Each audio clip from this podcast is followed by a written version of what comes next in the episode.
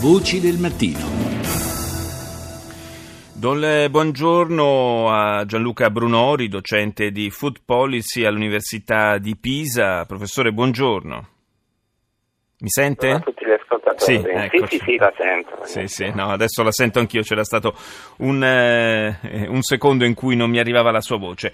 Dunque, parliamo eh, di... eh, torniamo a parlare di olio di palma, ma lo facciamo in un'ottica differente rispetto al passato. Ci eravamo occupati quando era eh, esplosa la polemica sul suo uso intensivo eh, nel- nei prodotti alimentari, in particolare nei prodotti da forno, biscotti, merendine e quant'altro.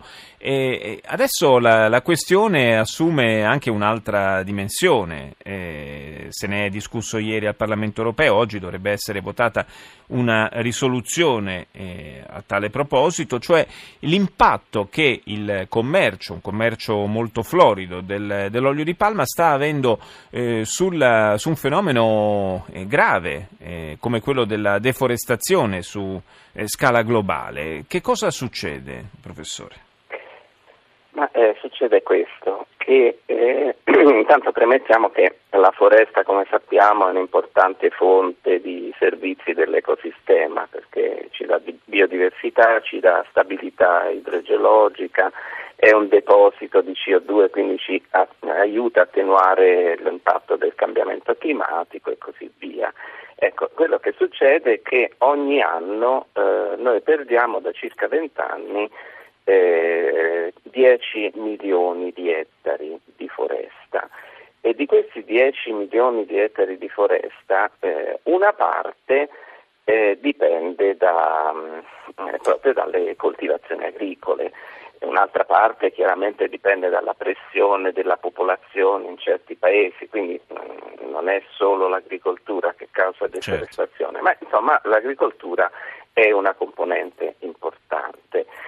E, ehm, e- e un terzo di questa deforestazione è legato alle esportazioni di eh, prodotti agricoli. Quindi, diciamo, tanto per, per, eh, sottolineare il problema, potremmo dire che la deforestazione sarebbe comunque un problema grazie alla pressione della popolazione. È chiaro che il commercio internazionale ci mette eh, la, sua, eh, dire, la sua parte di eh, responsabilità e questo oggettivamente per l'Europa è un problema perché in qualche modo ammettere che le esportazioni eh, contribuiscono alla deforestazione significa ammettere la responsabilità dell'Europa ma eh, anche, e questo bisogna sottolinearlo, dei consumatori europei. Quindi questo se vogliamo ci riallaccia poi alla discussione sull'olio di palma che si è fatta eh, qualche, qualche tempo fa. Cioè in pratica vengono eh, aree sempre maggiori del pianeta vengono disboscate per piantare eh,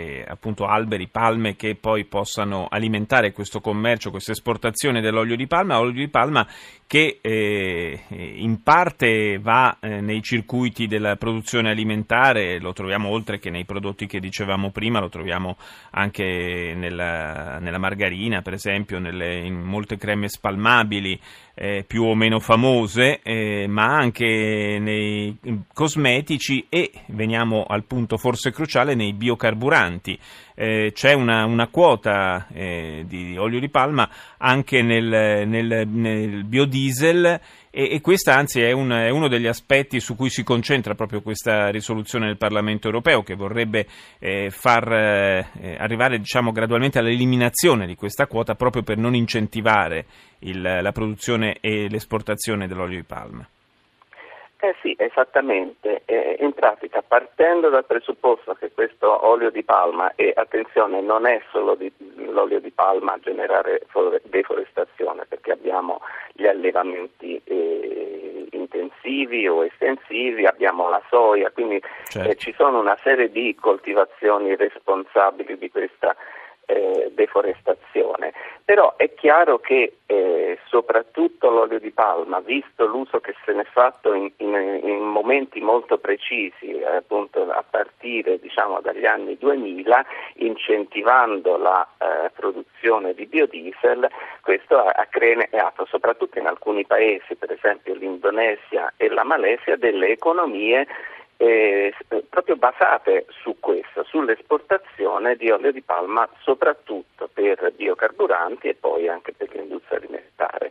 Eh, e quindi l'Europa da questo punto di vista è ancora più responsabile perché in qualche modo ha incentivato questa situazione. Certo. Eh, e ora il rimedio che eh, l'Europa cerca di prendere è quello di dire eh, noi importeremo soltanto eh, olio di palma che sia stato coltivato in modo sostenibile. Sono già uh, più di una decina di anni che si stanno eh, facendo delle esperienze su, uh, sulla soia e sull'olio di palma sostenibile, il che significa sostanzialmente coltivarli eh, in zone che non siano state deforestate e che abbiano una serie di, eh, di criteri di coltivazione che eh, producano poca CO2, usino meno fertilizzanti e così via. Ecco, eh, però c'è da dire che eh, su questo aspetto siamo ancora quasi all'inizio, mm. perché nonostante che ci siano una serie di sistemi di certificazione, oggi l'Europa nella sua risoluzione dice no, noi vogliamo importare soltanto prodotti che aderiscano a un nostro criterio di certificazione che sia sufficientemente sicuro in termini di controlli e di standard eh, dal punto di vista della certificazione. Ecco perché non ci fidiamo più di alcuni sistemi di certificazione, per esempio quello messo in piedi dal governo indonesiano, che non dà tutte le garanzie che vorremmo. Senta, Ora, eh, no, prego, prego, no, pensavo avesse concluso il ragionamento, prego. Eh, No, diciamo che ecco, questo sistema di certificazione si basa sull'idea che esista una deforestazione incorporata all'interno delle colture che noi acquistiamo. Quindi ogni volta che acquistiamo eh, delle quintali di olio di palma in realtà eh, contribuiamo per una certa percentuale alla deforestazione. In questo modo questo concetto serve proprio per legare comportamenti di acquisto e comportamenti di consumo con eh, i suoi effetti nell'ambiente e rendere consapevoli i consumatori e le autorità di, di questo problema. Beh, La diciamo, in questo caso, affrontare proprio questo aspetto. In questo caso, insomma, eh, l'impulso che può arrivare dall'Europa è davvero importante e determinante. Grazie al professor Gianluca Brunori per essere stato nostro ospite. Ora la linea va al GR1 con Enrica Belli, ci sentiamo tra qualche minuto.